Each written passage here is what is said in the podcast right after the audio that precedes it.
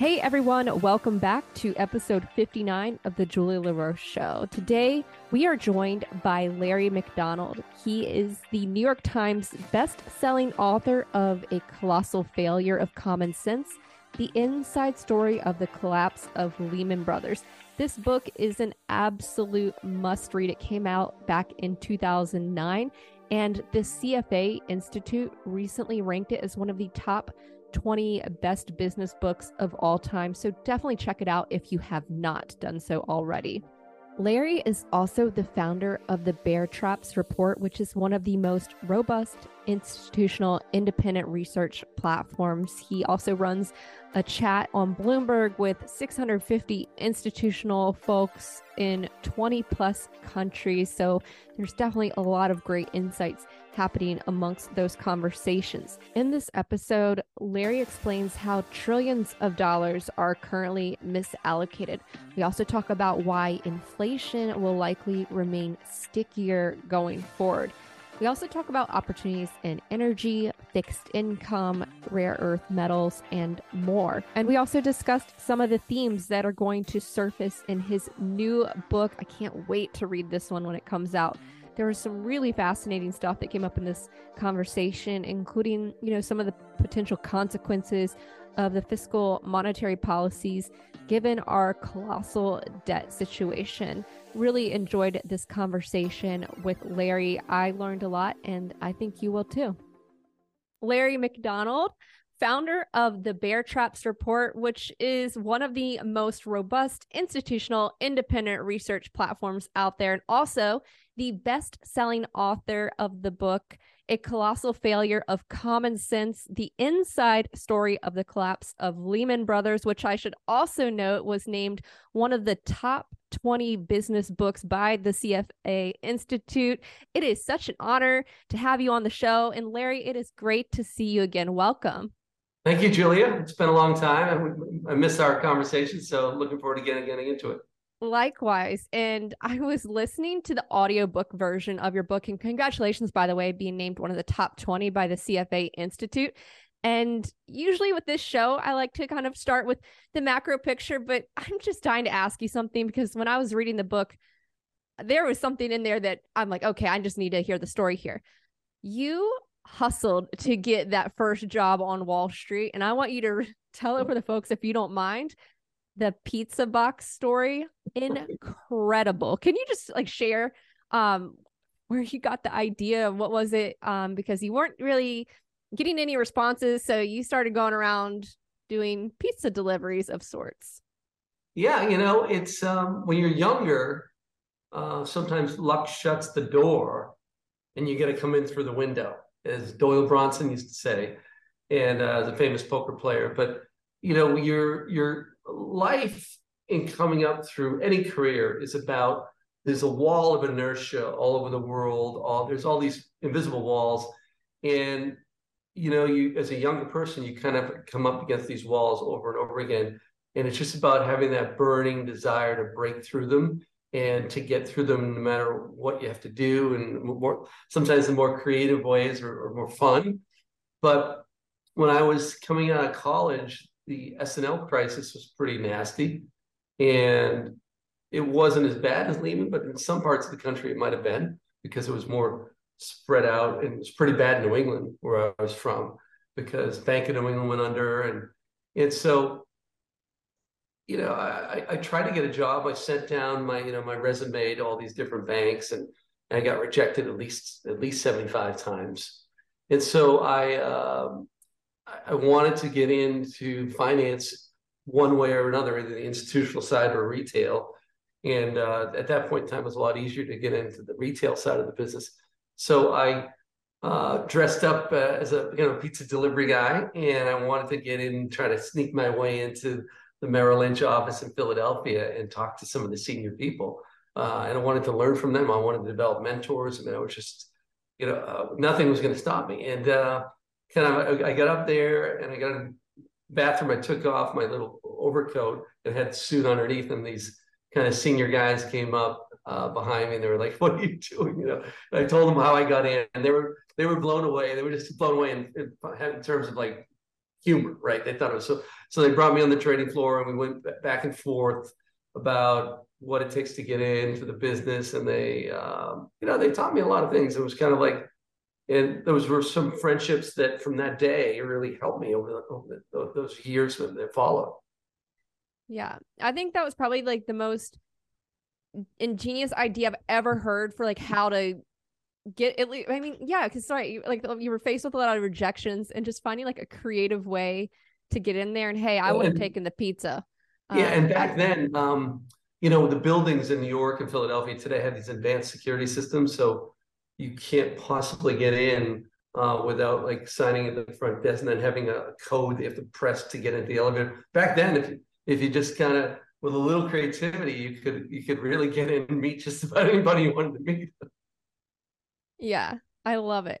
Um, just to recap though, like so you did uh you did get to Merrill Lynch. Can you recap a bit about your background for folks who might not be as familiar uh, with you? Just um, kind of share a bit about your career, um, where you've been, and how you got to where you are today.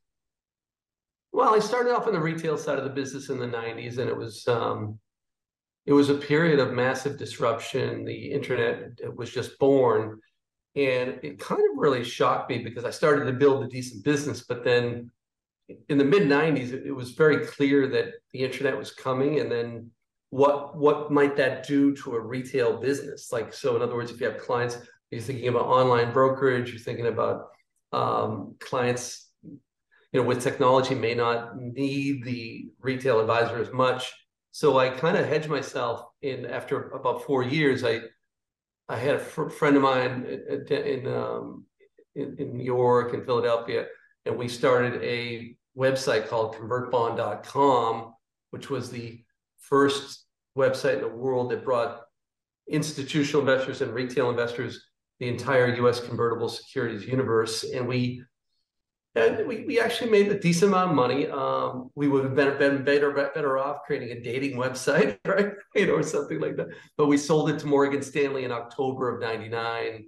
Uh, and that was kind of giving my big my big break. That that got me from retail into the institutional side of the business into trading and that was kind of my my big break but october of 99 was a good time to sell know we were very very lucky yeah definitely definitely a good time uh to to sell um i want to talk about today um and we can get into like your work too but just let's kind of frame it up let's do the big picture the macro view what are the things that you are thinking about the most today well, so because of where I started, my goal every week, every month, every day, every morning is to democratize information.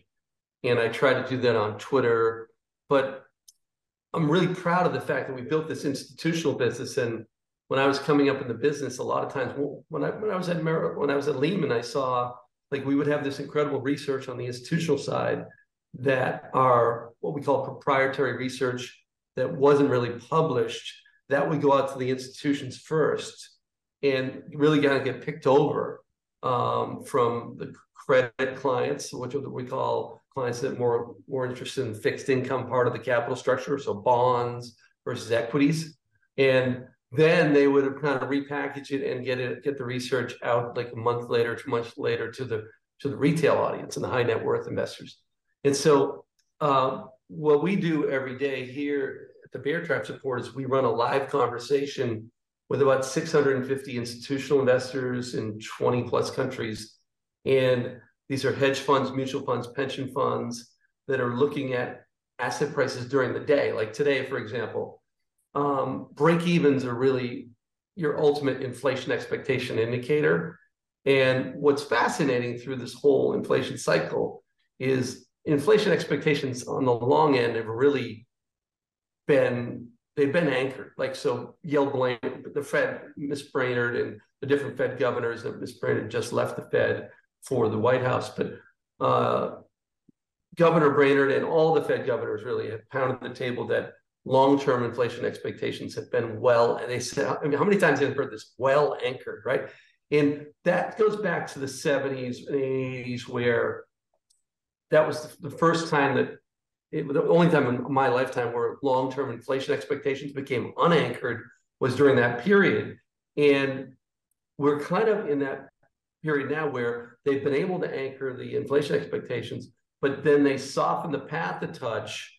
Uh, some people think maybe a little early, and now gas is up 17%, gasoline is up 17% from the lows, oils, a lot, a lot of a lot of things are kind of um, you know, things like wages, like companies like Home Depot are spending a billion dollars, one billion dollars on on extra wage compensation. And so the problem is if you don't, and you really need eight, nine, 10% unemployment to kill inflation. And so if you don't kill it, it just um, it, it kind of gets into the seat cushions and it sticks around. And then all of a sudden, one day, long-term inflation expectations become unanchored. And we're we're getting that's one of the conversations today is that this is starting. It hasn't happened yet, but but for the first time, we're starting to see like, wow, one year inflation expectations have moved up over 140 basis points since January.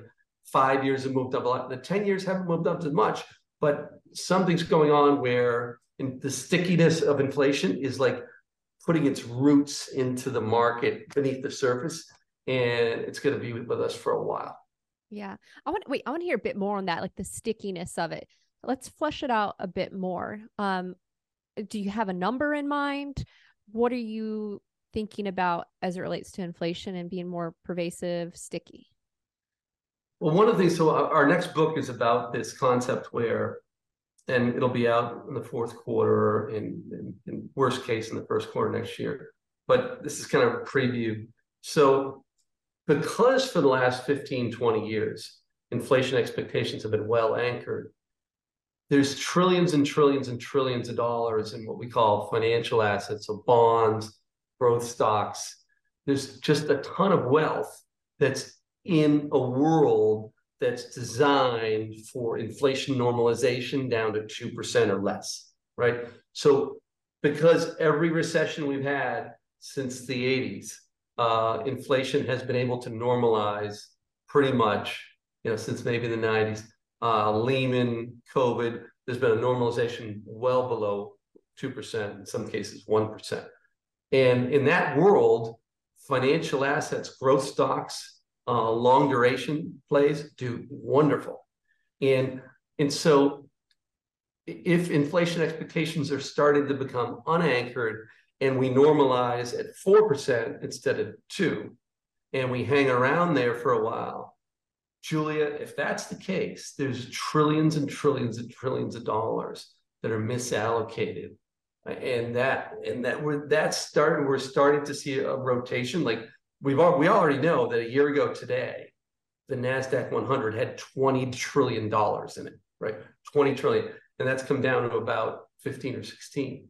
Uh, probably probably more like 50. So the 5 trillion has already left the NASDAQ 100 and it's gone into some other things, you know, global growth equities. Your European equities are making kind of all-time highs because those stocks are more value-based, right? So I think we're at the genesis, uh, or maybe the second, third inning of this transition to a world where inflation normalizes at a much higher level, and therefore there's an a reallocation of assets globally. Okay, that this is fascinating. Um, that's why I love this show because I get to listen to uh, folks like yourself and help others understand this.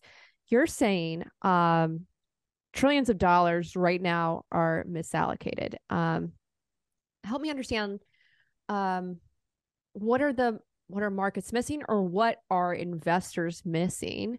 Um, I would love to kind of you know tease this out a little bit because you know maybe like the everyday person might not understand this concept of yeah.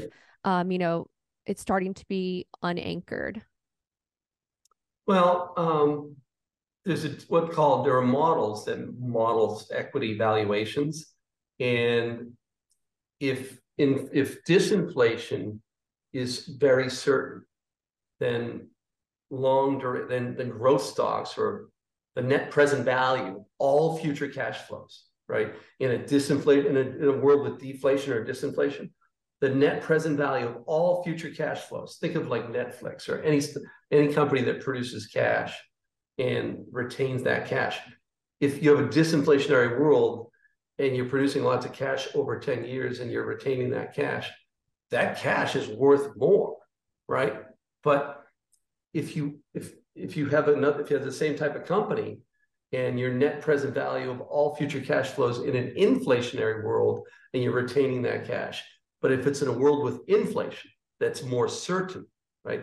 If you have very certain inflation that's anywhere between four to five percent, though the, the the the modeling of those types of companies collapses. So you can have a, a company like that Microsoft that might trade at 30, 35 times earnings or Nvidia 50 times EBITDA.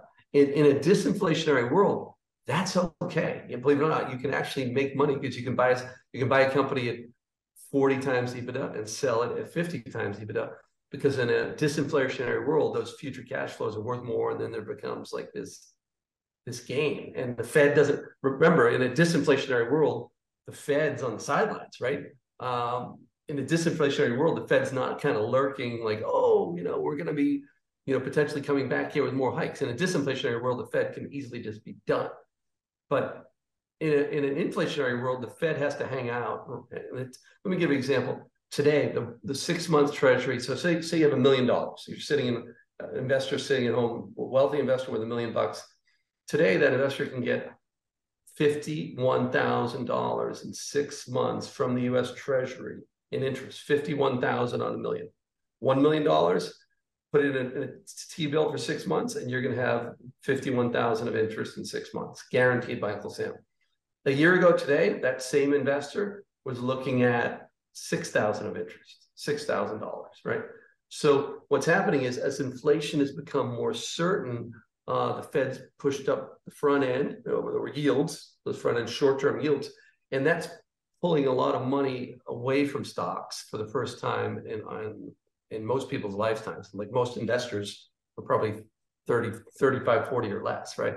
So that cash component is now, and inflation is now presenting a threat to growth stocks that wasn't there before. And now people have to reallocate into other types of, of concepts that are going to benefit from or that will that will do better in that kind of sustained inflationary world okay, there are a lot of again, this is great, um, more interesting things. But you just said, okay, if you had a a million in, in uh like in six months uh t in six month t bills, you could get you said fifty one thousand in interest off of them. Can you repeat what you said? I just want to hear it one yeah, more time. So yeah, so let's just say you uh, married couple with a million bucks. You can put in a six month T bill today and get $51,000 of interest on a million. So that's 5.1% for six months. And so that's that's the case today. But for the last 10 years, especially the last two years, that same retired couple with a million dollars was getting about 6,000 a year, especially like 2021, 2000, beginning of 22. And so those that retired couple was forced into all kinds of crazy investments. But now um, the S&P is uh, basically unchanged for two years. Um, and so there's a, a, wall of supply above us, right? So as the market rallies, there's a lot of people that are kind of like flat for two years. And as the market rallies, they can get their money, they can get even, right? And so, so you had a million bucks in stocks two years ago. Now that you're getting, you were down 400,000. Now markets rallied and you can get that money back potentially. And what are you going to do? Okay, you got your money back. You can keep it in stocks or you can put a million bucks in a T bill and get 51 grand in six months, which is like car, right? Yeah. Uh, that that's a little bit that's a that's a threat to stocks that we haven't seen that, that most of our your our viewers have, have never seen before. Like so you got to be it's not that you should be bearish. It's just have to think about, okay, the average investor today can take 51,000, can take a million bucks and put into bonds, short-term risk-free bonds and get $51,000 per million of interest. Whereas a year ago, a year ago, that same person was dealing with 6,000, uh, 6,000 a year of interest. Hmm. Or maybe six to 10, whatever it was, but it was, it was much lower. Interesting. Okay. Um, so to kind of uh, delve into this notion too, like that trillions are currently misallocated. Um, where should folks, or I guess in your, I don't know if, if we, we want to go there, but what are what are some of like the areas for allocation? What is interesting? Where are the opportunities right now? Well, you know, if you look at the planet Earth, right, um, in a disinflationary world that's been very certain deflation, certain deflation, there's been a lot of money that's moved into the United States because we're the growth stock king of planet Earth. So you have the situation and a certain deflation for like the last 10, 15, 20 years. Um, what happens is all the money, a lot of the wealth in the world went into the United States of America, which is a good thing for the stock market. And because there's a lot of growth stocks here. And, but if you look around the world in the United Kingdom Europe, there's a lot of like very large value stocks, BP, um, and say, look at the EWU portfolio. That portfolio has Shell. It's got all these like global value plays, Glencore. Um, and so these global value portfolios, um, or just global stocks in general, like global stocks that are outside of the United States and other developed markets, the last like five ten years, the US market was trading at like 18 to, to 25 times earnings. And the other developed markets of the world were trading at 10 to 15 times earnings. And so there's some global value stock portfolios, like the, just to keep it simple, like the EWU, which is a, a beautiful basket of value companies that are hard asset driven, like a lot of commodity type companies. And those stocks are trading at, at very cheap valuations. And because of that, like I said, because of that more certain inflation, there's a move out of kind of the United States into, and that's why you get France and Germany and the UK are breaking out to all-time highs, whereas the Nasdaq and the S&P are flat for two years and running into massive supply. If I had a chart, I could show you, but you just you just, you have like literally trillions of dollars of wealth uh, that's dead money for two years in U.S. stocks. And people, there's an old saying: people want to get even and get out. Yeah. I want to go back to you mentioned you're writing a new book and I don't want you to have to give away everything, but what are what are you writing about? You you kind of mentioned I just want to hear a bit more. Like what are some of the big themes to you that are really interesting right now? Well, you know, we go back to Lehman, right? So the first book, I was a trader at Lehman. I brought people inside the bank, and we're kind of heading toward the iceberg, right? And it was one of those moments that you'll never forget. You're heading toward the iceberg. You're I'm on the I was on the Titanic, Lehman Brothers, and uh, you know the in that case the Titanic never swerved at all. I went right into the went right into the iceberg. And, and so there was a sovereign bailout of the banks, like the governments of the world bailed out the banks. Then, you know, COVID hits uh, oh, more than a decade later. And the bailout, uh, the bailout for the Lehman financial crisis was about, in terms of total fiscal, total monetary bailout, where the sovereign governments bailed things out, was about two and a half trillion dollars, right? Two and a half trillion.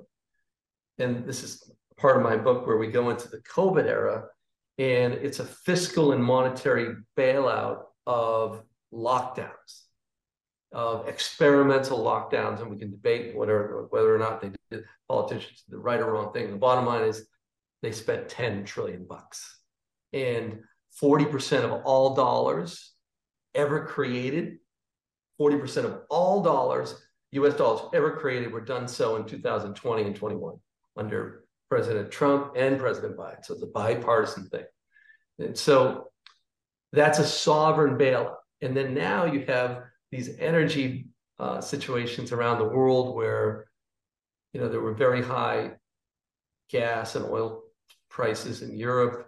There was massive recession risk.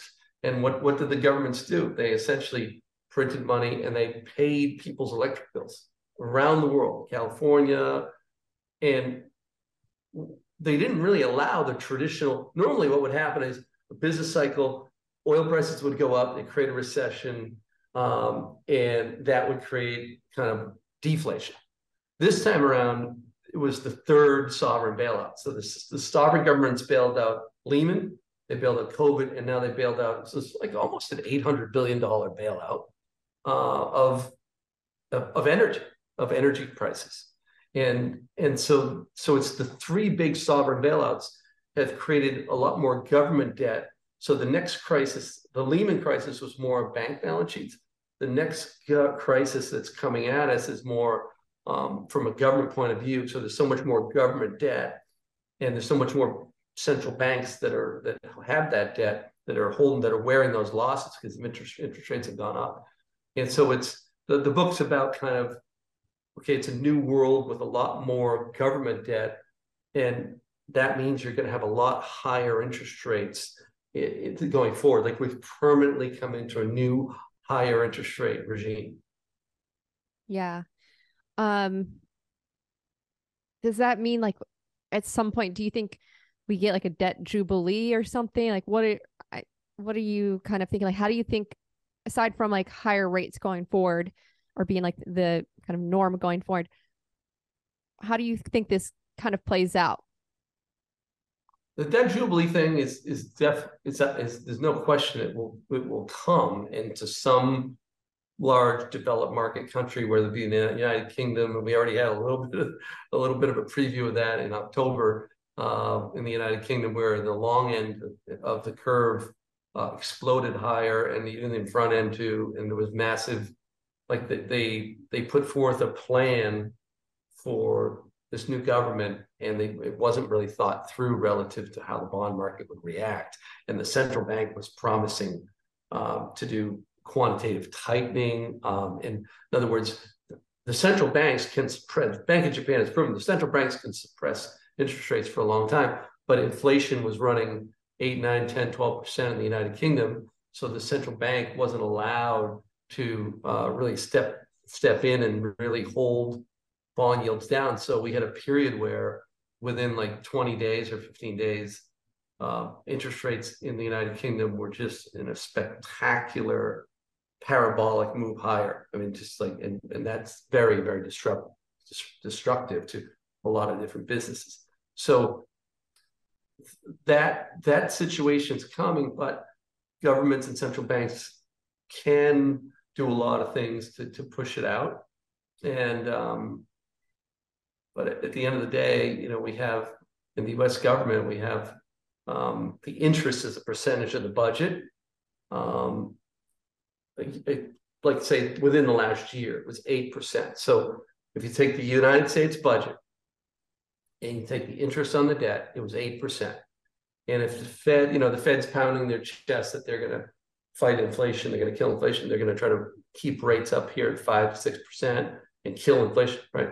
The problem is if you do that, and this is this is interesting because on March 7th, Powell's going to be on the House and the Senate floor, and he's going to give for the first time, he's going to get a lot of hard questions about this because if you keep the Fed funds rate up here for 12 months, Julia, a year from today, your interest as a percentage of this budget spending, it's going to be like 15%. So from like eight to 15 you know what that does? That wipes out a lot of like fiscal uh, discretionary spending. Um, you're talking about uh, capital that's supposed to go into uh, scientific uh, scientific research projects, uh, medical projects, all kinds of things, right? Um, now, granted, a huge punch punch parts of the budget are non-discretionary, which are just automatic, you know, like Social Security and cost of living adjustments and so a lot of the budget is is is non-discretionary, but that discretionary component is is pretty large. I think it's like 27, 20, 20 around, I think 22%. That is that that's at risk. And so that could create a real problem within the next 12 months if the Fed were to keep rates up here. And what do you think? Do you think they'll keep them up there? What are your th- like? Do you have outlook on where they'll keep uh, rates.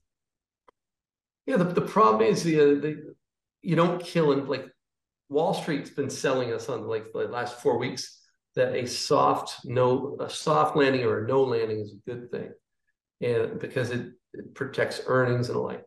But it's it's really a bad thing because in a soft landing or a no landing without it without without nine to ten percent unemployment, you don't really kill inflation. And so what happens is inflation comes down and then it either bounces or stays very high. And so if if the Fed if the Fed doesn't take rates really high and crash the economy, they're just not going to kill inflation. And so right now they're trying to be cute with it. I understand we all understand why they don't want to create a Lehman Brothers, right?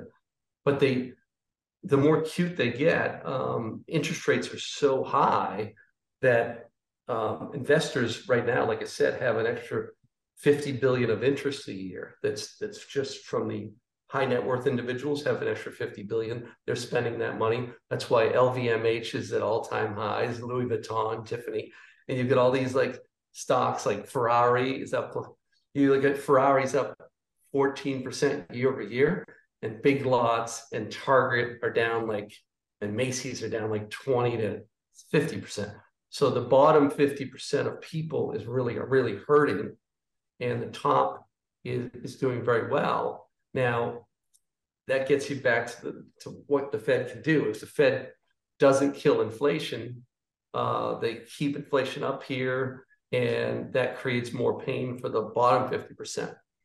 And so they're probably going to try to push it as hard as they can because the election's still two years away, right? If so, they can really push it here uh, and push us into a recession and try to really kill inflation that way. That's what they're trying to do. Um, but they they paused a little bit two months ago, like in October, and and that created this revival in, in inflation. Yeah, you mentioned something interesting, like Ferrari doing well, LVMH, these ultra luxury type brands and then uh, you're more like everyday retailers uh, not doing so great. And that kind of as you were pointing out gets it like the the divisions i guess more like economic uh so like divisions here. Do you think much about like that? Like what because if you go back to even like the financial crisis um there were in like the aftermath of that and it, it kind of feels like i'm just like extrapolating here and i want you to explain it and is it like we're sailing toward another maybe bigger iceberg here and what about the kind of like undercurrents um more of like the social fabric uh here when you're you're mentioning um kind of like the divide if you will you've got a great sniffer because where you're going with this is so I can tell it's, you're you're such a seasoned veteran. You see what you're connecting like um, Occupy Wall Street, right? Yeah. So they they bailed out the banks, and then there was this massive social revolution. Uh, what was called Occupy Wall Street. It had a, an incredible grassroots organization, and it was very.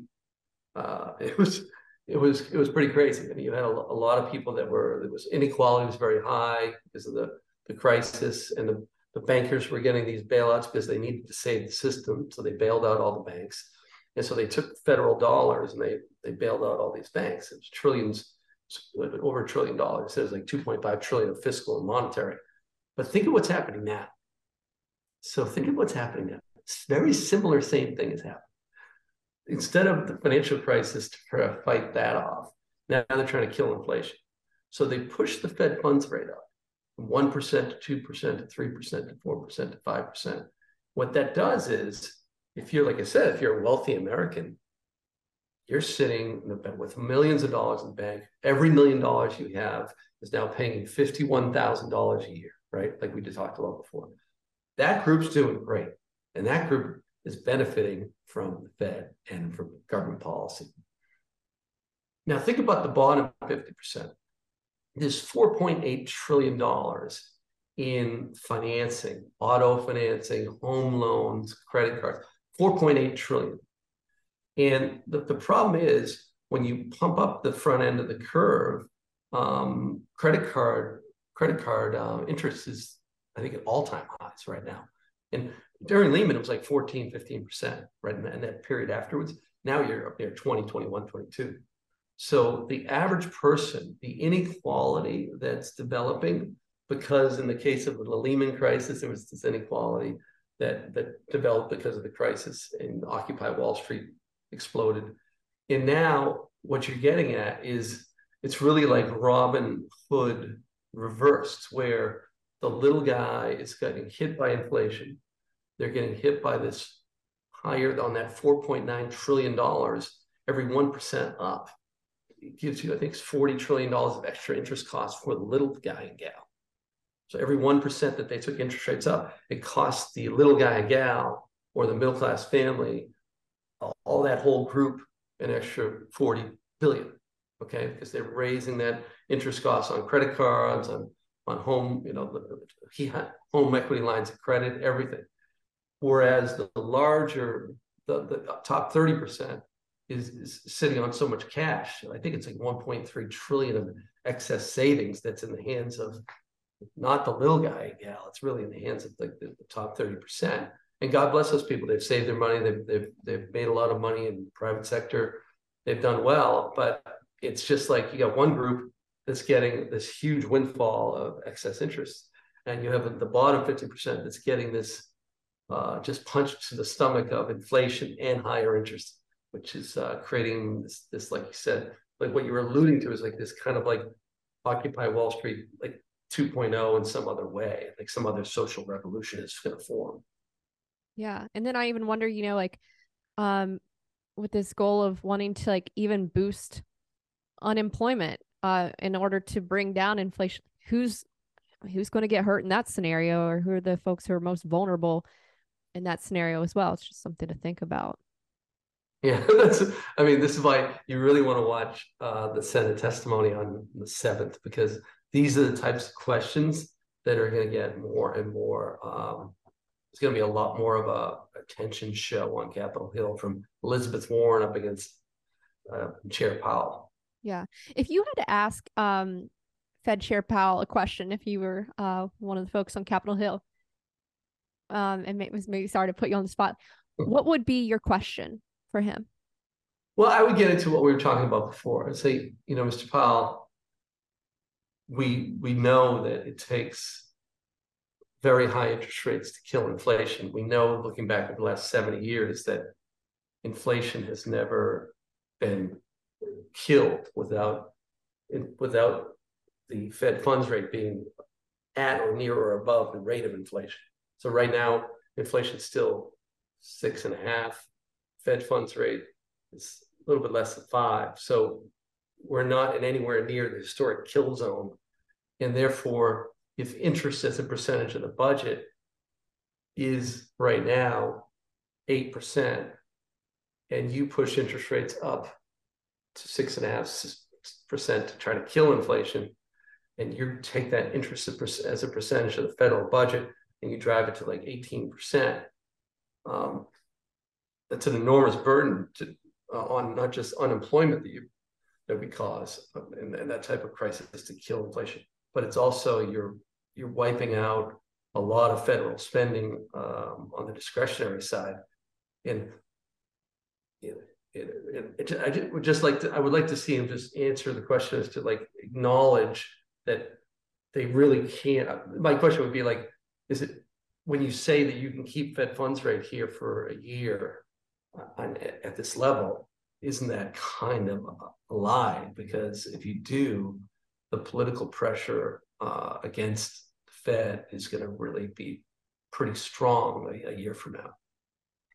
Yeah. Um, I want to go back to, and you mentioned it. You're right. There has been a narrative um, floated around lately of like a no landing uh, scenario. We've obviously heard um, the soft landing scenario, um, and obviously also the hard landing. Where do you, where do you kind of stand? Amongst those scenarios? Do you have uh, thoughts on what kind of landing, if we will see one, what that could look like? One that you're leaning more toward? Well, they have to do some more now because inflation has bounced. And so they're definitely going to create a hard landing. But we had a nice little period there where there was some hope that they wouldn't have to create a hard landing. And the remember the Fed governors when they talk to us through the media, they're like the pilot on the airplane, right? They're they're not going to say that, that we have engine trouble. Uh, uh, uh you know, they're going to they're going to say that we think that we can kill inflation with uh, with the Fed funds rate right here, and they think that we're going to avoid recession and kill inflation, which is just like preposterous. And so I think it's going to be a hard landing, but with nothing, I mean, we kind of historically, we need hard landings to kind of vet out. It's not good for, for the little person, but it's just, you have a lot of people that were making bad, you know, just like this whole, this whole crypto thing with SBF, you know, this all, there's all these businesses and all these, because they had disinflation for so long, there are all these toxic, like, this, this God knows how many of these situations that are out there where bad actors have, uh, have, have really ripped off investors. And without the tide going out, you don't cleanse that. You probably have 10 Madoffs out there. And so you need to let the tide go. I mean, the last hundred years, the way capitalism worked, the tide goes out and you cleanse the bad actors, and there's a, a, a nice rebuild out of that. Um, so it's going to probably be a hard landing, but that doesn't mean know we can't invest and kind of work our, our way through it. And um, but unfortunately, it's just the only way to kill inflation is, is with that hard landing. Yeah. Well, like when the tide goes out, we find out who's been swimming naked. Um, yes, as yes, yes. the old adage goes. It also makes me just wonder too, and yeah, um, maybe you have thoughts here. Was there something that could have or should have been done? And gosh, let's call it like the last decade plus. Um, we obviously had a decade of um, zero interest rates, but was there a time like I don't know, like if you have any thoughts on like the last decade plus of policies, um, or maybe we could have avoided this kind of impending iceberg that's out there, if you will, or well, it's, it's just like it's like everything else. They they've been trying for 20 years and they don't want when you don't allow the business cycle to function over longer and longer and longer periods of time, you create more and more excesses. And um, and so you create more and more bad, bad behavior. You, are not allowing, you know, we called it moral hazard when Lehman failed, right? There was a there was a lot of people that wanted the government to bail it out. And one of the things I talk about in my book is there was a there was a group group of people in Washington that wanted to let Lehman fail because they they thought it was like this moral hazard moment, whereas they bailed it out, uh, they'd already bailed out Countrywide, they essentially bailed out Bear Stearns. And so there was this like growing feeling in the market that they weren't allowing the business cycle to function. And so they let Lehman fail, but then they they took two trillion of two and a half trillion of fiscal and monetary, and they did you know zero interest rates for all those years. COVID hit zero interest rates again, and they, they probably should have let the you know when you suppress the cost of capital for longer and longer and longer periods of time by suppressing interest rates, you create all kinds of bad distortions. And now, because of inflation, they're forced to let the market discover the true cost of capital, right? And and and now when that happens, it it blows up things. And we haven't we haven't seen the big blows up blow blow ups yet, but we have had some, some parts of the market like commercial real estate. There's no question a blow up is happening there, but it's it's slower because of the way the market's structured and the financing. Uh, and, and the leveraged loans is a trillion and a half bucks of, of, of wealth in there. There's those are adjustable rates, so there's a little bit blow up happening there. And so on the consumer side, you've got auto loans that are it's a lot of a lot of weakness there, and some subprime mortgages and subprime autos. So you've got all these little spots of, of, of weakness, and um, that that's that's where the, the it's kind of like a slow moving crisis that's coming at us yeah like yeah sl- slow moving as as as you put it. Um you know since you also focused a lot on macro maybe we can kind of tick through some of uh the different areas. Um let's start i want to i want to hear your thoughts on energy. Um what are you thinking about within that space? Is there anything i guess you have a lot of these conversations with institutional investors. Um what's kind of top of mind for you as it relates to energy well, the natural gas names versus the oil names are trading alike. They're one of the cheapest levels of all time versus the versus the oil names. So everybody's like hiding out in in energy oil stocks. Uh, but the natural gas names, because Fed this big move down, we've had the warmest winter in 20 years globally. And you had this big restocking into that. And then you had the Freeport disaster, which is like this, this facility where we were going to export um, a lot of like LNG natural gas. And that facility went down and it created this like huge buildup of natural gas in the United States, even though the planet needed our natural gas. But because of this, this so this, you've had this wacky uh, confluence of events that have created like Southwestern Energy, SWN, or Antero, AR. You've got these stocks that are trading at like very cheap valuations that offer, I think, tremendous upside for investors over the next 10 years because you've got this new super highway of demand between the United States and, and Europe that you know is is out there. It's coming every year. There's Germany just built another three LNG terminals, but we had, kind of have to build the the highway, and that's being built. Um, Cheniere uh, just made a, a massive investment uh, late last week, and so between Cheniere and the and German government and uh, many other governments in Europe, this six seven lane highway uh, between the United States and Europe is going to create this you know massive reservoir of demand for natural gas. So natural gas prices although they've come down here near two dollars, they, they probably spend much of the next decade between four and seven, eight, which is on the high end. And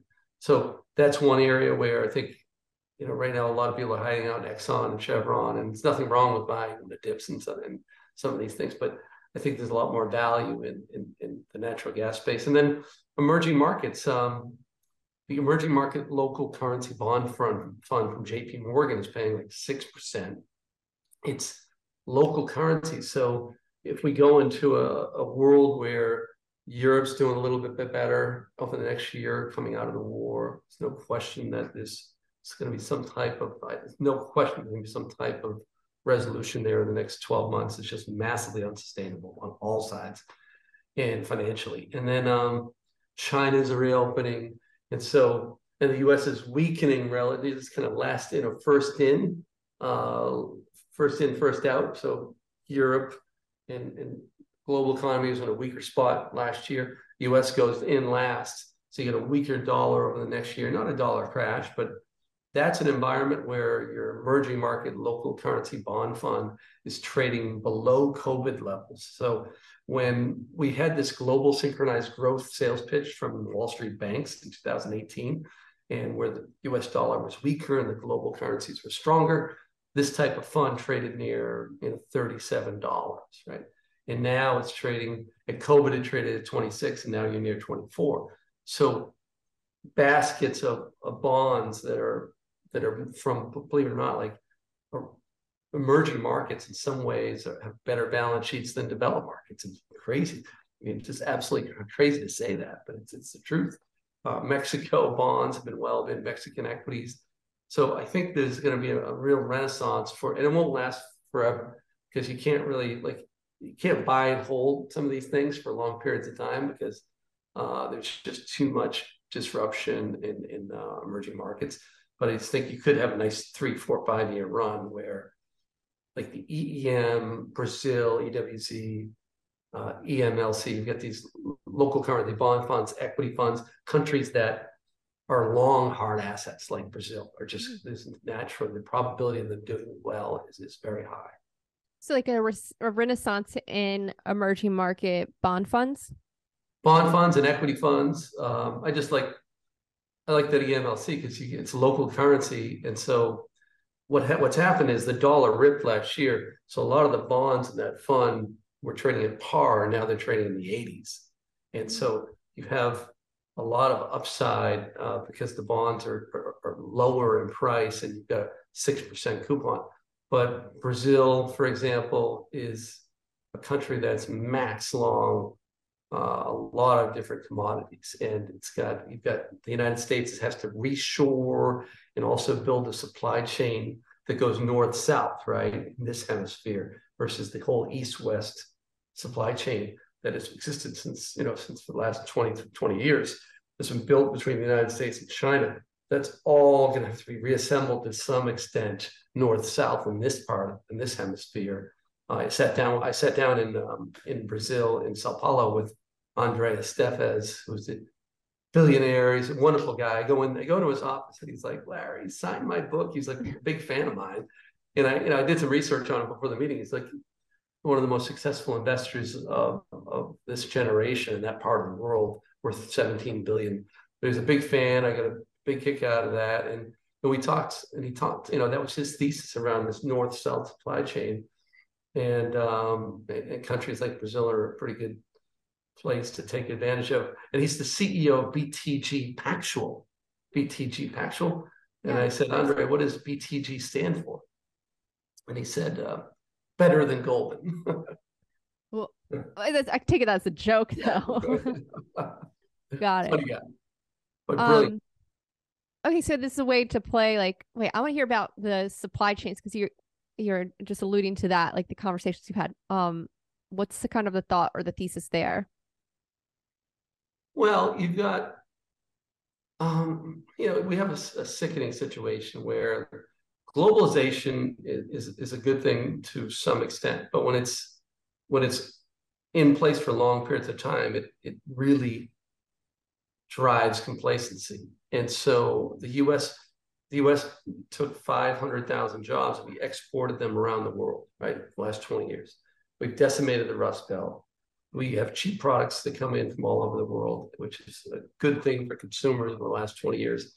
But the problem is, is that we've decimated the, the United States. And we've, as COVID showed, I mean, Bob Kraft and the New England Patriots had to, to get one of their planes to go over to Asia to get masks for the city of Boston. I mean, that's how bad the situation was. Where so there's a lot of like whether it be uranium or masks. I can name. We can sit here and probably name 70 national security issues with rare earth metals, on and on and on. I mean, think of like wind, right? wind farms need very rare rare earth metal for um, the magnets that are inside of these wind farms, right? Or inside of these windmills. And so there's just countless, countless cases of national security, foolish, complacent, horrific risk that's facing the United States. And it's because of this whole east west supply chain that was working as smooth as silk. And after the Vietnam War, this you know, we, we went from a Cold War to globalization and uh, we really just overdosed on it. And it's just, you know, for the COVID world and, and the Ukraine Russia thing, it's just proven to everybody that you need some type of insurance policy, some north south supply chain in this hemisphere that backs up. So if your supply chain is too far exposed to China, Russia, or, or whatever, or whatever the national security component is, whether it be uranium or whatever, uh, we need to have a, supply chain running from Canada, Panama, Mexico, Brazil that that backs up or near shores the risks that we dealt with. Mm-hmm. And also, like, um, couldn't that also? I'm just asking, like, as a follow-on, um, when you reconfigure the supply chains, couldn't that you also make an argument too, like, well, could also be the end of like cheap goods or inflation again going back to the inflation thesis that it could be stickier because things will just be more expensive as well? Does, is that part of it? It's like a massive regime change where at the end of the day disinflation was an addiction to a global supply chain. That's one big component of it. There's a lot of other components like technology we could we can sit here and say all kinds of incredible things about technology, deflation, but there's a large, a whole bunch of other components that have to do with the way the planet works. That um, when we change this and we near shore, and you know, President Biden, a smart thing, he literally took the Trump playbook, and you know, Trump in 2016 came up with all these really, you know, kind of sales pitch ideas for reaching out to middle class voters and in the end, you can argue whether or not he was successful or not. Some people say he wasn't very successful. But the concept was okay, China, globalization. He, he, Trump lectured the Germans. He said, You're too exposed to Russia on natural gas.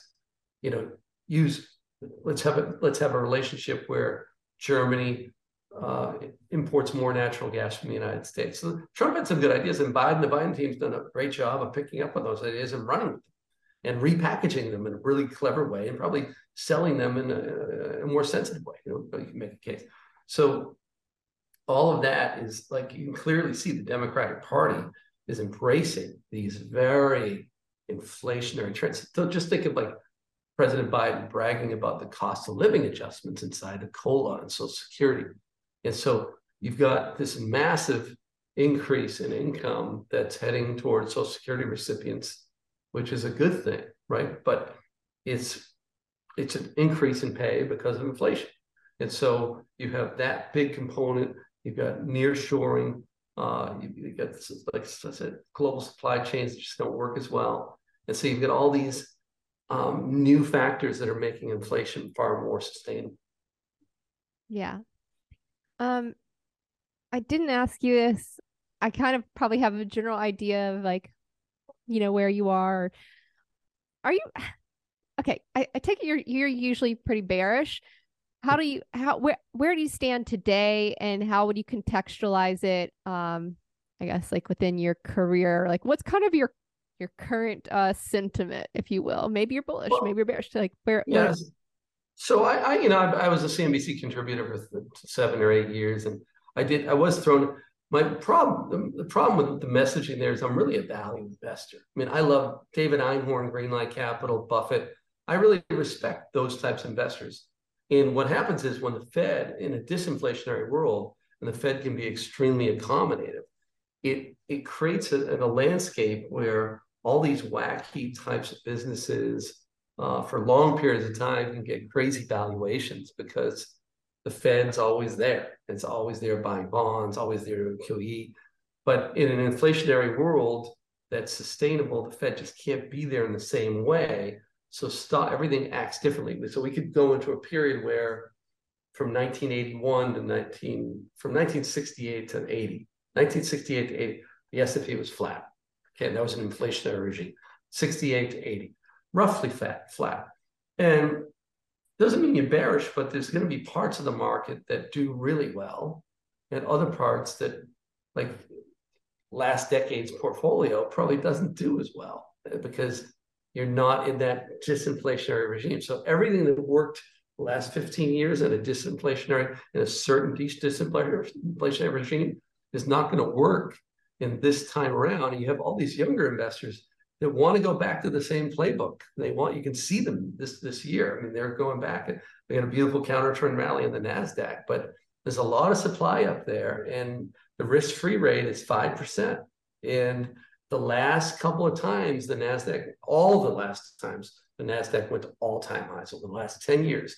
You had you had some some overhead supply, but the risk-free rate was zero to one percent and the Fed was doing QE, and that's what the asset, and that's what got you through that supply. So now, if you have overhead supply, what I mean by that is, you know, you've got the Nasdaq is dead money for two years, the S and P is dead money for two years, and you've got you have a million bucks in the market. You you were down forty percent, so you had your million dollars went down to six hundred thousand. Now your that million dollars is back to a million bucks. What are you going to do with a risk-free rate that's five percent and you got, you got your money back? Most likely, you're going to get even and get out and put it into cash, and that's just a common sense thing. If the Fed was doing QE, if the Fed was suppressing interest rates down to one percent, that whole last decade's playbook works really, really well. Uh, but it's just we're just not there. Yeah, the, the world's changed. Well, Larry, I've really enjoyed having you on, and I feel like I learned a lot. I can't wait to get your new book when it comes out, and I'll have to have you on again. But I want to give you a few minutes. Um, you know, if you want to share more about the Bear Traps report or any of your work there, if you want to let folks know where they can pick up your first book um, or follow you on social media. And also, if you have any parting thoughts, anything that's kind of top of mind for you that we didn't bring up um, in this conversation, yeah, please take the next couple of minutes to do so. Well, the, the one last thing is around rare earths and the green revolution. So that's another area that is extremely potentially bullish over the next decade because there, there's, a there's a group of companies out there in the uranium space um, in, in all kinds of areas that benefit from wind and solar, Hecla mining in the silver space. Um, you, you need a massive renaissance in silver demand, copper demand, all these different uranium for nuclear power. So I, I'm extremely bullish in that area. And we've done a lot of work and we work with a lot of investors in our in our live chat. Um, but the, the genesis of what we do is we run the live conversation on Bloomberg with the institutions. 80% of our revenue comes from the institutional investors. What we try to do is, like I said, my goal, because I started off on the retail side, is democratizing information. And we do that through books like A Colossal Failure Common Sense, like our next book. And we do that through Twitter. Uh, we're Act Convert Bond on Twitter. But we also do it through the Bear Traps Report, where we recap that we give we give people a lens on that private club conversation. What are the institutions thinking now versus last week, the week before? And we kind of help the small investor or the high net worth investor or the family office or the financial advisor. One thing I'm shocked at, we have a thousand financial advisors that pay us on our gold level subscription around the country from Merrill Lynch and to from Raymond. These guys, they're wonderful guys and gals but they don't trust their own in, house research. and hmm. they subscribe to people like Hedgeye and Bear Traps and Jared Dillian. There's a lot of great, Keith McCullough. There's a lot of great, uh, great resources out there of people that provide an alternative to Wall Street research, which is kind of an old business model, which I think is breaking down. And that's kind of that's kind of my mission is just is to democratize that information and kind of even the playing field. I love that. Um, well, Larry McDonald, best selling author of A Colossal Failure of Common Sense and founder of the Bear Traps Report and also at Convert Bond on Twitter. It has been such a delight having you on the show. I can't wait to have you back on. Thank you so much for being so generous with your time and ideas. I really appreciate it. Thanks, Julia. That's great. We had a lot of fun. Thanks, Liz. Hey, everyone. I really hope you enjoyed that video. Be sure to hit that like button, the subscribe, and that bell so you won't miss any new videos.